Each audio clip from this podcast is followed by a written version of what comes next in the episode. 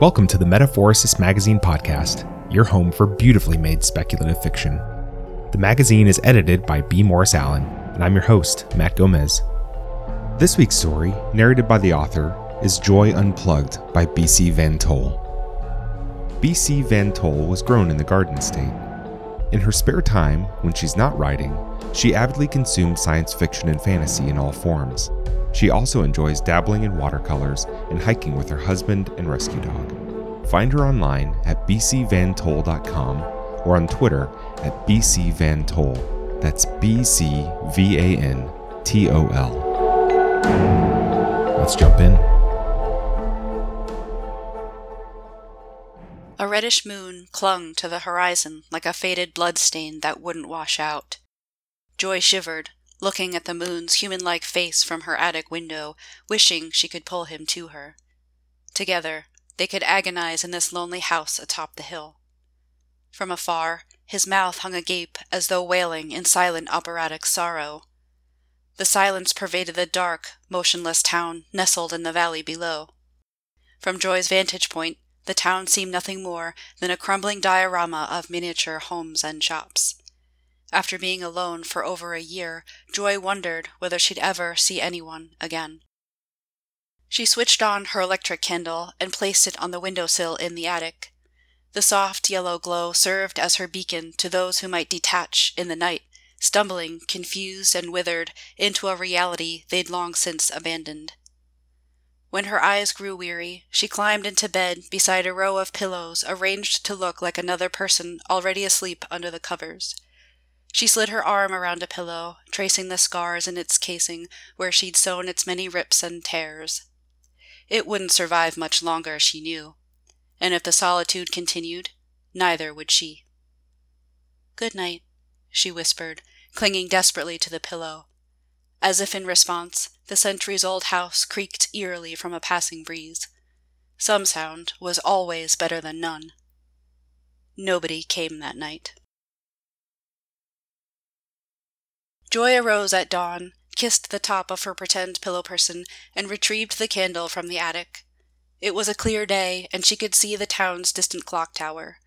Its hands had given up at 8:34 one April morning before her 23rd birthday. That had been over a decade ago.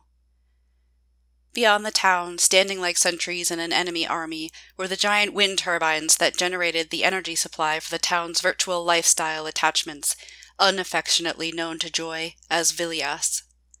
A network transmitter column glowered like an emperor in the center of the turbine field. The column was responsible for luring the townspeople into a completely customizable, full sensory trance. The sun glinted off its steel armor. A red light blinked at the top, taunting her the way the moon did. Because Joy was the sole person not participating in Vilias, and she had no wind turbines of her own, she pedaled on her stationary bicycle, which charged the battery in her electric candle. The house, devoid of all other electricity, had once belonged to her grandmother. When the Vilias claimed Joy's mother as one of their earliest victims, Gran had stripped the house of its appliances and wiring, even going so far as to plaster over the old electric sockets. Gran once said, Humans got along just fine for thousands of years without electricity. But humans always had each other, Joy thought as she pedaled. Not for the first time, she considered whether it was worse to live a fake life with real people than a real life with a fake pillow person. At least Gran had kept a wind up record player and a hodgepodge collection of vinyls. Joy let Chopin soothe her loneliness as she tended the garden for the rest of the morning. In the afternoon, Joy baked a loaf of bread in the wood burning stone hearth built into the house's original foundation.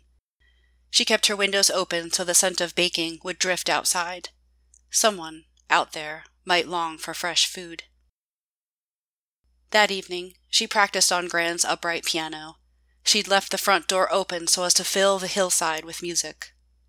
The sun had begun to set, and she could hardly see the black and white keys in front of her. During rests in the music, she heard footsteps stumbling onto the porch. When she turned around, a man loomed in the doorway. His clothes hung like rags, and his head seemed loosely attached to his gaunt frame. She rose, her movements slow, though her heart raced. The detached were like skittish, starving animals. His eyes scanned the living room while she leaned awkwardly against the piano. I have food, she offered, hoping she didn't sound as desperate as she felt. When he took a tentative step forward, she ventured into the kitchen and put a plate of bread and jam on the table, eagerly listening toward the door. Then came the sound of his feet, shuffling across the wooden floors. When he took a seat, she resisted the urge to sit beside him, to, not so accidentally, brush his hand as he reached for the jam. Patience is a curse, she thought, as he ran his fingers over the bread, getting jam on his fingertips, as if not quite sure it was real. He would have been accustomed to neuro-simulated taste, since the Vilios fed people bland, liquefied nutrients through a feeding tube.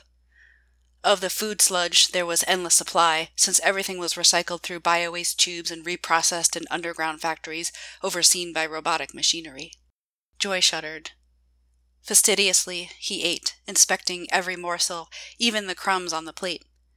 After the bread was gone, the man sat for a long time with his eyes closed.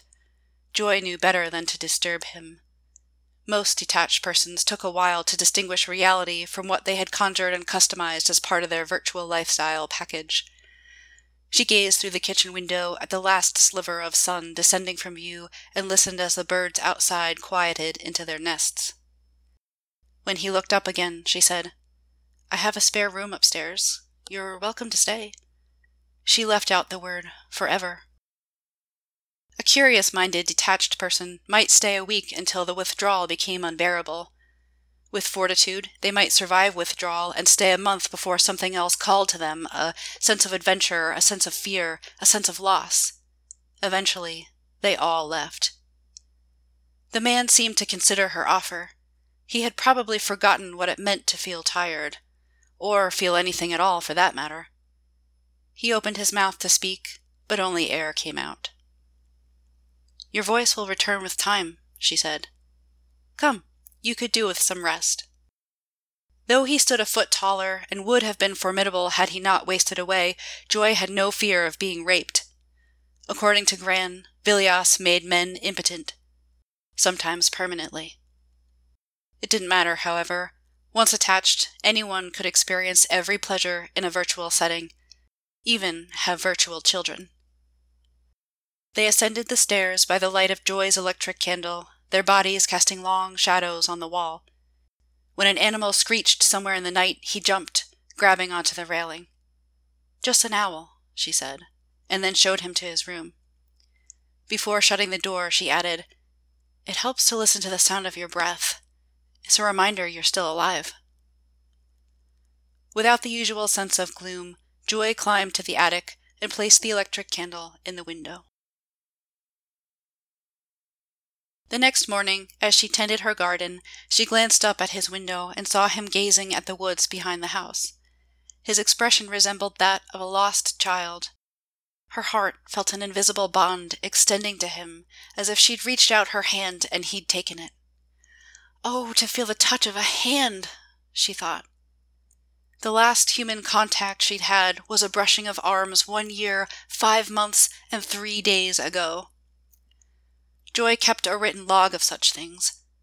The other arm belonged to a detached woman who stayed with Joy for four days and then mysteriously left in the night.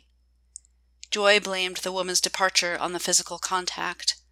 The detached seemed unable to endure it in the first days after returning to reality. This day, the clouds were plentiful, and she could smell rain in the air. Just as she finished picking green beans, the first drops fell. Inside, Joy found the man standing at her fireplace mantel, entranced by a photograph. She said, That's my grandmother. She raised me. In this house, in fact. He turned and studied Joy, not realizing, or maybe not caring, that to inspect another human was once considered rude. She took the opportunity to study him as well.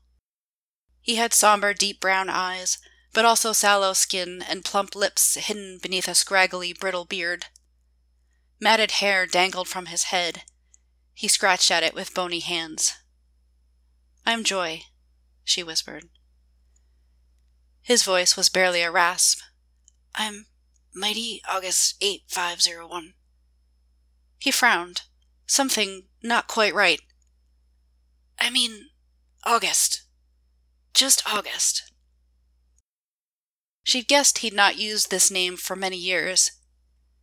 He pointed to Gran in the photograph, his eyes raised as if to ask where Gran was.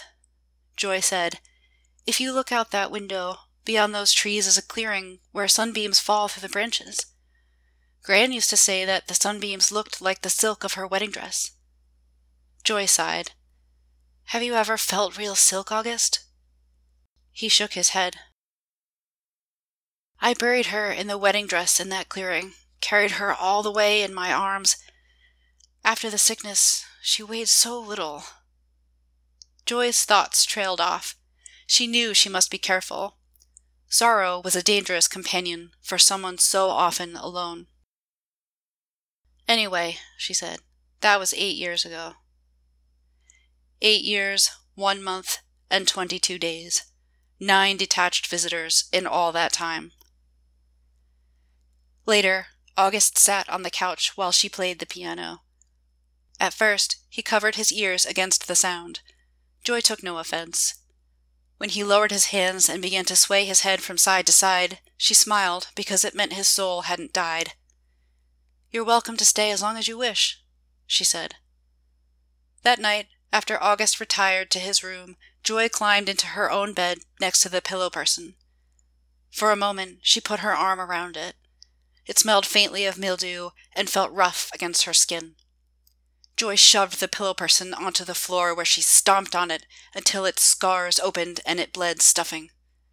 Never again, she said. When she awoke the next morning, she found August again in front of her fireplace mantel, admiring a different photo. Tears streaked his cheeks. Is something wrong? She curtailed the urge to hug him, to wipe away his tears and stroke his matted hair.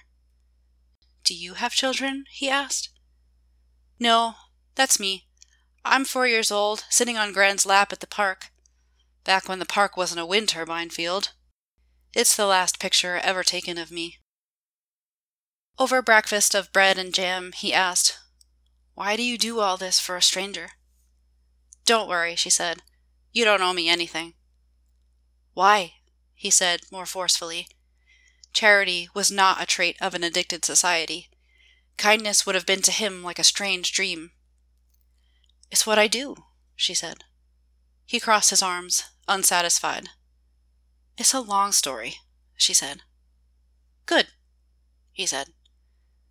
With a sigh, she settled into a chair opposite him. When I was little, she said, people finally began to realize how addictive Vilios were, and some addicts decided to detach on their own. Gran and I took in several of these people over the years. Nobody else was around to help.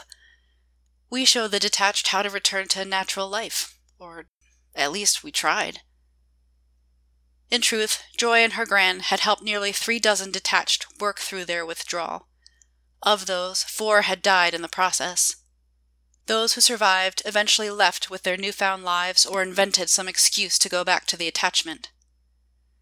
Now Gran is buried in the clearing, she said, where the silken sunshine comes in, and I continue our work all by myself. Joy shrugged. It's the only life I know. Will you take me? he asked. To the clearing? I want to see the silk, he said. Later, they walked through the woods, crossed the stream in their bare feet, and climbed the hill to the clearing. August's face filled with wonder as he cupped one of the silken sunbeams falling through the branches above. Then he did something he hadn't done yet. He laughed, a shuddering, breathy sound that made Joy think of new life coming into the world. I didn't think the sun could feel soft, he said, amazed. Joy laughed, too, despite herself. A patch of light covered his head, and she could see color returning to his cheeks. Good, she thought. He'll need to be healthy for what comes next. After dinner, Joy put on some records. She began with the classical, sprightly Mozart, food for the soul and the making of a good temperament, Gran always said. August bobbed his head to the music. The next morning, she gasped when she saw him. He'd trimmed back his beard and had given himself a haircut. Joy could hardly recognize him, but despite the unevenness of his trimming, he less resembled a feral animal and more a person. I found a pair of scissors in the bathroom, he said. I couldn't take the itching any more. Before, when I was attached, I, I remember scratching, vaguely, like it was someone else's itch. Eventually, I scratched so much I, I, I must have knocked off my electrodes because I woke up gagging on my feeding tube. It must have been terrifying, Joy said, outstretching her hand to give his shoulder a comforting squeeze. He tensed at her approach, and she whirled around, ashamed. Breaking the tension, he pointed to a bowl on the kitchen table. I picked you some strawberries. I wanted to do more. For you. Then never leave me, she would have replied. He tapped some keys on her piano. Is this hard to learn? he asked, pressing a shrill tone cluster of notes in the highest register. He winced and withdrew his hand from the keys. Yes, she said, but if you enjoy playing, you don't notice it's difficult. Like the attachment, he whispered. Joy played a happy tune from memory. She had forgotten its name, but it reminded her of the stream's delicate surface and how it caught the sun's reflection, making it dance. When the song ended, she saw through the living room window the waxing moon hanging romantically in a clear sky full of bright stars. I can't hear the moon's terrible singing when you're here, she said. He looks almost peaceful now, like a child yawning before sleep. August appeared wistful for a moment. When I first detached, I was so disoriented that the moon frightened me. I wandered in the woods for I don't know how long, trying to hide from him under the trees, but he was always watching. Then I heard your piano and I saw your light in the window. These did not frighten me, so I came here to you.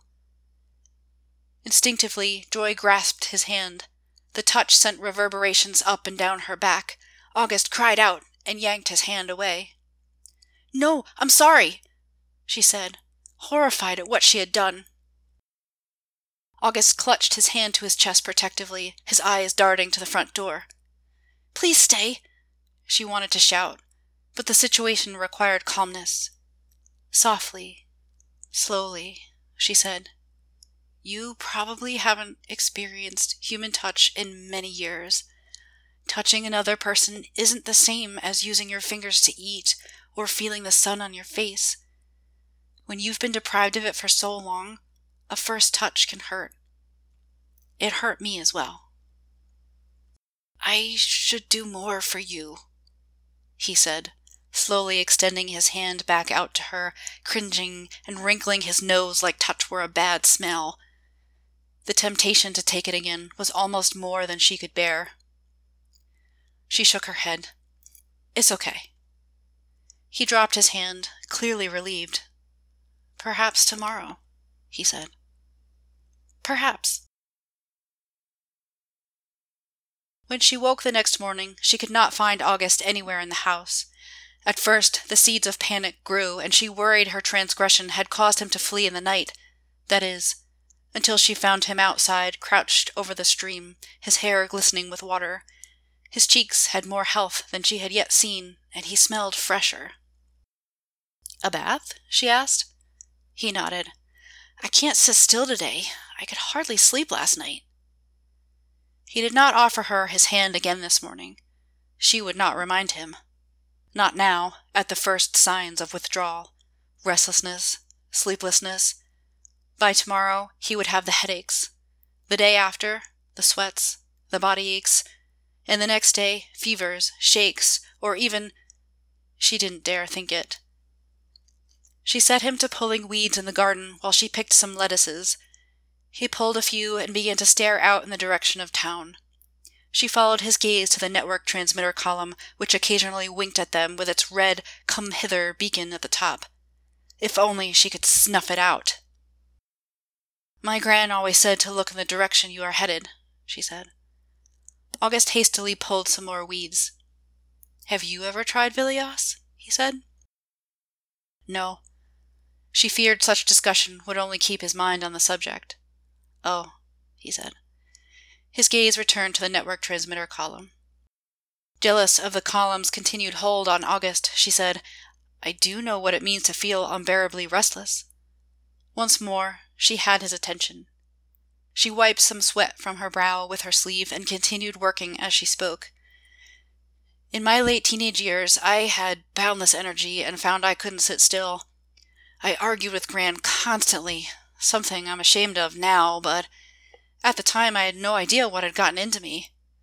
Gran patiently let me rant or put me to labor intensive chores to burn my energy off.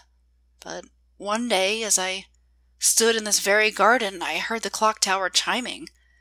I felt the pull of the world beckoning me to explore it. So that day I said to Gran, I need to leave and make my own way.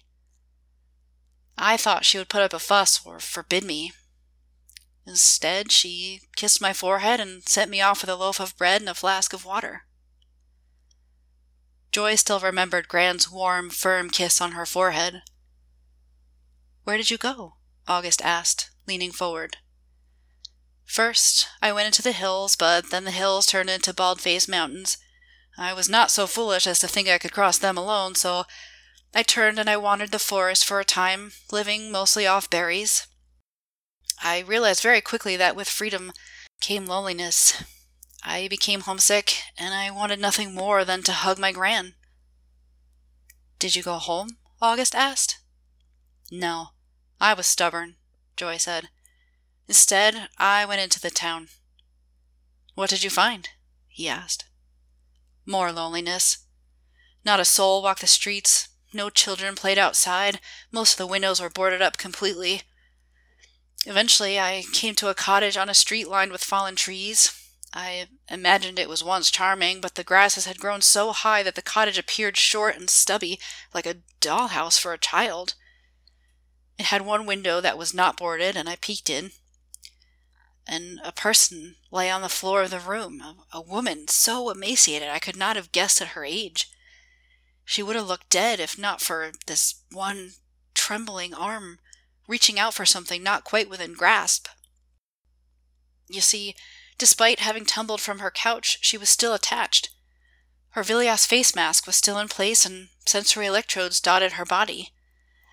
Then I noticed what she was reaching for. Her feeding tube, which had evidently fallen out some time earlier. I just couldn't understand it.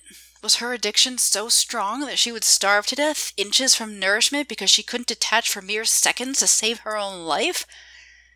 I banged on the window. Take off the mask! I shouted. If she heard me, she showed no sign of it.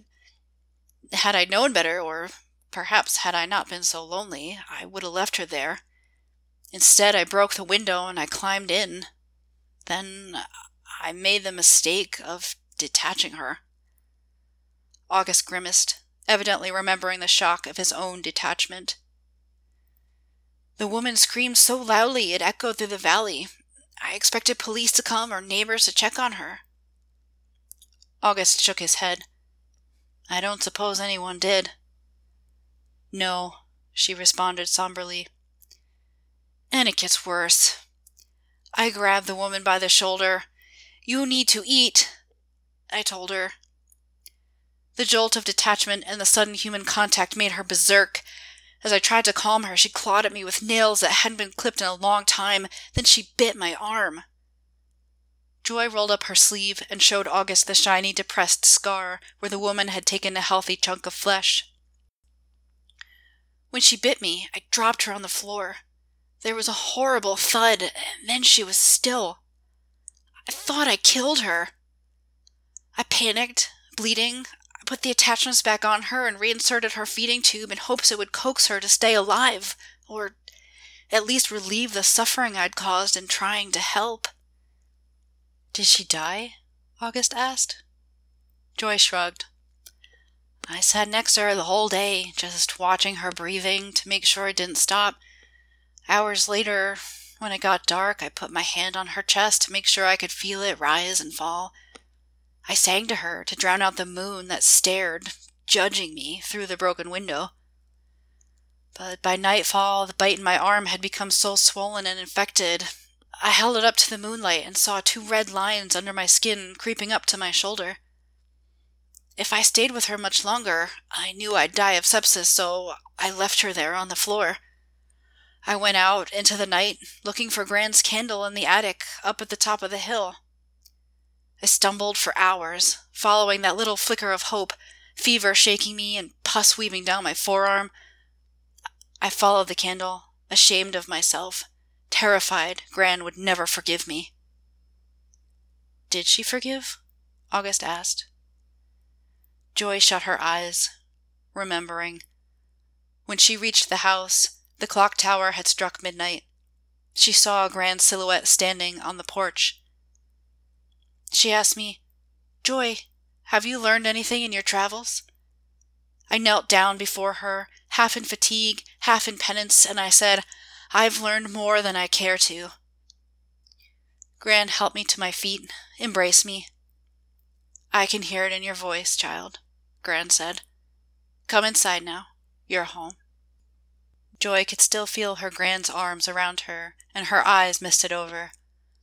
August gazed back towards the network transmitter column once more, a different air about him, as though seeing his past clearly for the first time, seeing the terrible fall of humanity from which he dragged himself. Home, he said, slipping his hand in hers. Joy felt as if she'd won her first true battle against the network transmitter column, still blinking at her with red scorn. The next day, Joy awoke to find August pacing downstairs. I can't sit still, he said. Every time I stop moving, I think my bones will crawl out of my skin. What's happening to me? She examined his eyes. They were bloodshot and had dark circles beneath them. His breath was snappy. It's the early stages of withdrawal, she said. He resumed pacing. I think I'll die unless I reattach myself, like there are invisible cords wrapped around my arms, pulling me back to it. His speech became so rapid she could no longer understand him. You must eat, she said. Your body needs the fuel. After he wolfed down some bread, she put a feather duster into his jittery hands. You see the fireplace mantel? Start dusting there. When you're done, do the bookcases. After that, the cabinets. If you can't keep still, Keep yourself busy. I'm scared, he said, taking her hand. It's normal, she assured him. It was the best she could promise. There was still a chance he could die. While he dusted, she began to prepare enough food to last several days. When he finished dusting, he asked her what to do next, so she handed him an axe. My woodpile is getting low, she said, pointing to a fallen tree. If you get dizzy or breathless, Stop. Though he didn't appear strong, the withdrawal restlessness evidently gave him enough energy to wield the axe. Grunting with each swing, he chopped the wood until he stumbled away from the tree in exhaustion. By that time, most of the afternoon had passed. Joy helped him into the house and up to his room. Something's wrong, he said, his voice unsteady. My heart keeps skipping, and I feel a shadow creeping towards me. Do you still feel like your bones will crawl out of your skin? she asked. He blinked down at her from his tired eyes. No. See? You're doing a fine job. Now just rest. His breath came in rapid, shallow waves while she watched over him from a chair beside his bed. Eventually, he slept. Joy did not put the candle in the attic window that night. She kept it at August's bedside, along with a basket of bread and a pail of fresh water. He awoke in the night, writhing and sweating. She put a cool compress on his forehead. He vomited, and she cleaned him. Sometimes he spoke in desperate tones. Let me go back, just for a few minutes. You're too sick to go anywhere just now. When you're better, you can go wherever you want, she said. Everything hurts. My eyes hurt. My teeth hurt. The air around my body hurts. You're purging addiction from your system, she said. She dripped some water onto his lips, and he licked it off, eventually drifting back to sleep. The next day, he spent hours in a ball lying on his side, moaning, shivering with fever. I'm dying, he said. He grabbed the sleeve of her shirt, ripping the seam at her shoulder. Am I dying? She could not deny it. I need to go back, he said. Please let me go. He tried to get up from the bed, but discovered his legs could not carry him. He fell to the floor and screamed in pain. As she rushed to help him back into the bed, he began to thrash wildly, and she worried he'd bite her.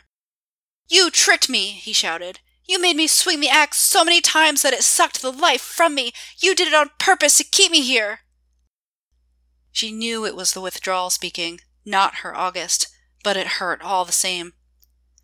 Gran had always warned her not to get too close to the detached, to become attached to them. They will pull you down with them, Gran had said. You can do your best to help, and at the end of the day, if you manage to save one, that will fill you more than anything. However, Gran had always had joy. What did Gran know of utter desolation and the wretched, humiliating need to cling to another living soul? It's not fair, Joy whispered, once August had fallen asleep again. She ran her fingers over his cheeks. When August woke next, he could hardly move. His lips had cracked, and the whites of his eyes had turned blood red from burst capillaries. He had fever rashes on his neck and chest. Joy? he said with a scratchy voice. I'm here. It doesn't hurt any more. Will you tell me a story? He asked, his eyes drooping. Please? Her arms ached from the days and nights tending to him. Her head throbbed from lack of sleep, and her back had grown sore from sitting in a wooden armchair while he slept. In their moments of shared pain, Joy had felt more connected to August than ever. Her August. Tell me about your parents, he said.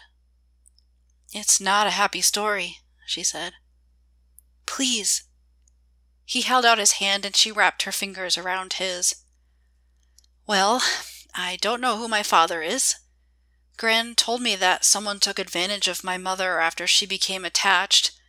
I was the result, but my mother carried me to term, delivered me all without detaching once. The doctors said she'd miscarry if she went into withdrawal. Sure, I was born healthy enough, but the birth coupled with addiction took a toll on her body. So Gran, for the one and only time, hooked herself up to Vilias to ask my mother what name to give me. My mother named me Joy. That's all I have of her. She died two days later. As August's eyes filled with sorrow, Joy regretted telling him such a mournful tale. In a happier tone, she continued, Gran always said that my mother adored Beethoven's Ode to Joy, and that's where my name came from. When I was a girl, I used to make Gran play the record over and over. I would love to hear it he said. Joy set up the record player on the floor by his bed, put Ode to Joy in the spinner, and let it flood into the room like a pink and yellow sunrise dancing over snow capped mountains. At the end, he said, This music is everything that is life. It doesn't lie or give false impressions. Joy nodded, realizing for the first time that the song, and therefore her name, was as much a warning as it was a gift. Her mother had wanted Joy to live, to not follow in her footsteps. Then he cried, Look at what I've done to myself. I don't know how I could have ever chosen a virtual lifestyle over this one, or how. His voice trailed off. She wanted him to say, or how I could ever go back. But he didn't. Even now, she could sense something still tying him to his old life. Give it time, she thought. If he survived this night, he would certainly pull through. Moreover, if he pulled through, he'd probably stay several more weeks. Then maybe, just maybe, he would be the one to stay forever, and together they could continue the mission of saving the detached. August fell asleep once more, looking ashen as the moon. She did not take her eyes off his rising and falling chest. Sometimes his breathing became so shallow that she put her hand to his mouth to make sure she felt the exchange of air. Then he simply stopped breathing altogether. At first she thought it was a trick of her eyes, After all, she had been awake for days. She jammed her finger into his neck and felt a weak, uneven pulse. Screaming his name, she shook him, hoping he'd wake up. When that failed, she pumped his chest with her hands as Gran had taught her to do. She poured her own breath into his lungs, wishing it would pass some of her life into him. She did this until he coughed and sputtered. Heaving, sweaty, and tear streaked, she sank back into the chair, fully drained of the last energy in her reserves. She resumed her pulse and breath vigil, fighting the urgency of sleep with the fear that if she gave in to her sagging eyelids, she might awake to find him dead. She prayed there would be no need to resuscitate him a second time, for she simply did not have the strength.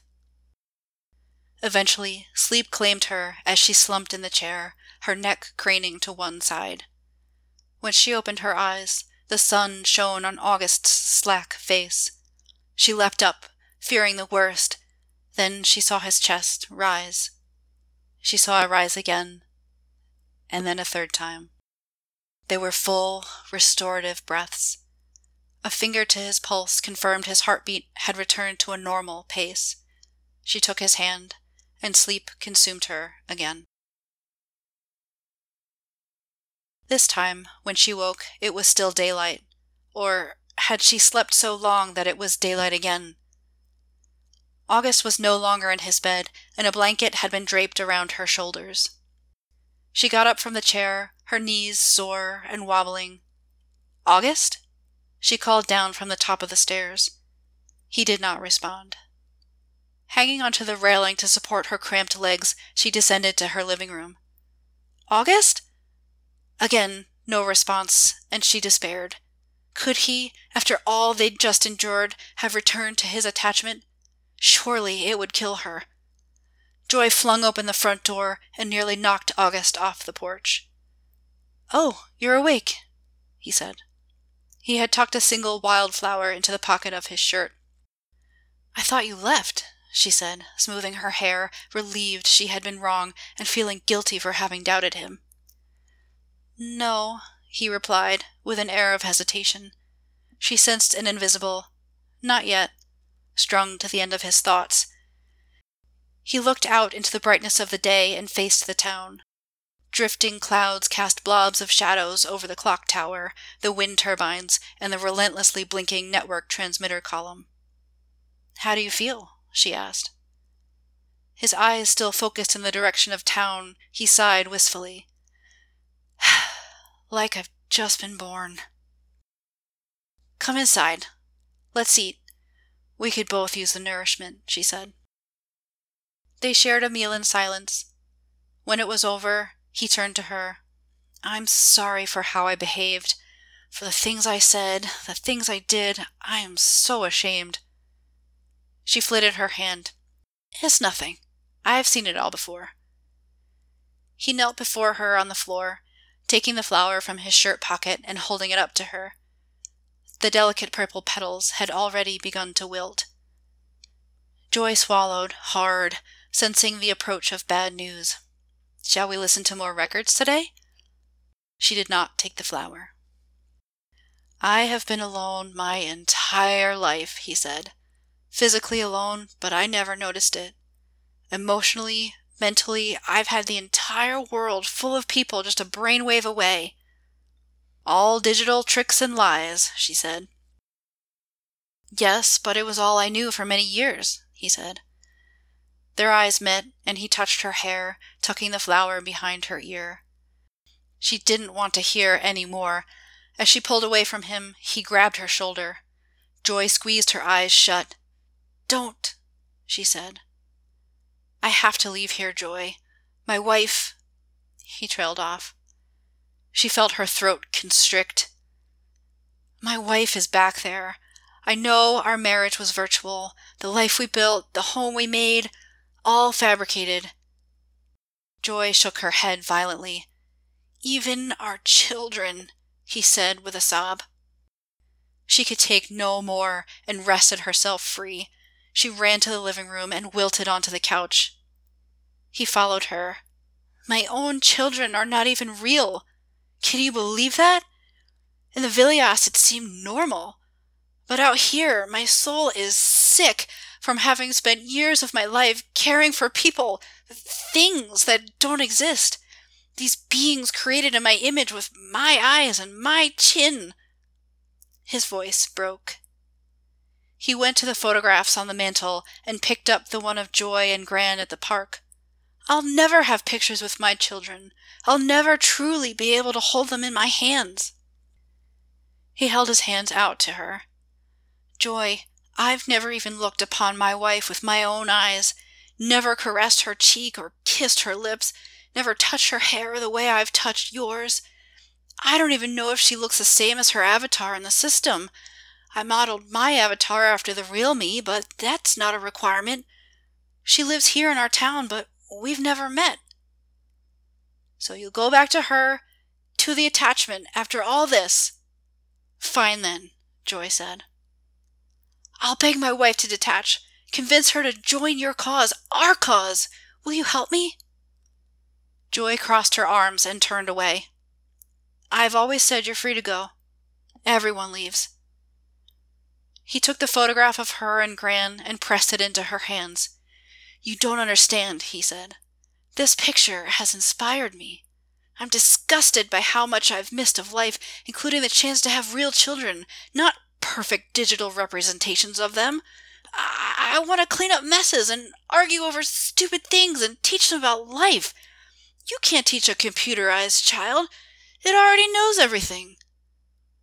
Joy shook her head. But you won't be able to have real children. Not without a fertility doctor, she said. After I bring my wife back, we can rescue doctors, neighbors, friends. Let's save our town, Joy. You and I can do it. We'll continue what your Gran started. Joy rolled up her sleeve and pointed at the scar from when the detached woman bit her arm. It doesn't work that way, she said through clenched teeth. I have to try. I just. He ran his hand through his hair. I can't not try. You're free to go, Joy said. I promise you, Joy. He cupped her face in his hands, and for a moment she thought he loved her.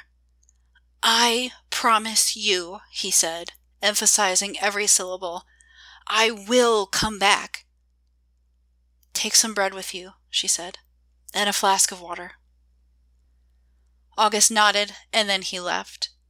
When he shut the door, she ran to the window to watch him walk into the folds of the town below in the valley. He'll never come back she whispered. When she turned around, it was all there, all the silence and loneliness that had been hiding since the day he showed up. Joy gritted her teeth and got on her stationary bicycle.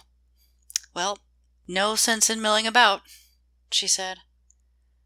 After, she boiled his bed sheets and hung them to dry on the line. The breeze and the sun would infuse them with crispness and remove his scent. She'd simply start over, just as she'd always done. She washed her hair and let that, too, dry in the remaining sunlight before the sky turned pink and orange. When night was certain, she took the sheets from the line, folded them, and put them away. She cut herself a slice of bread, and though she had no appetite, she forced herself to eat it, one nibble at a time. Joy tried and failed, with each breath, to push the memory of August's face from her mind. Not just his face, but all the hopes she had pinned on him.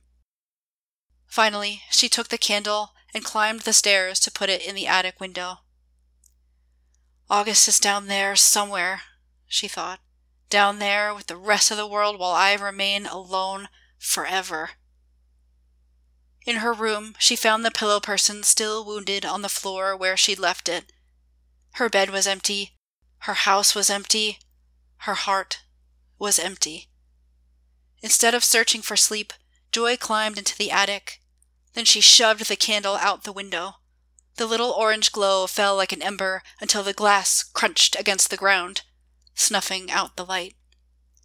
In the darkness, in her nightgown, she found the axe. She threw it over her shoulder and followed the blinking light of the network transmitter column the lure of her enemy beckoning to her, daring her to make her last stand, alone as always. Above her, the moon gaped with silent laughter. That was Joy Unplugged by BC Van Tol. Thanks for listening. If you'd like to read or listen to more speculative fiction, visit us online at magazine.metaphorosis.com or on Twitter at metaphorosismag.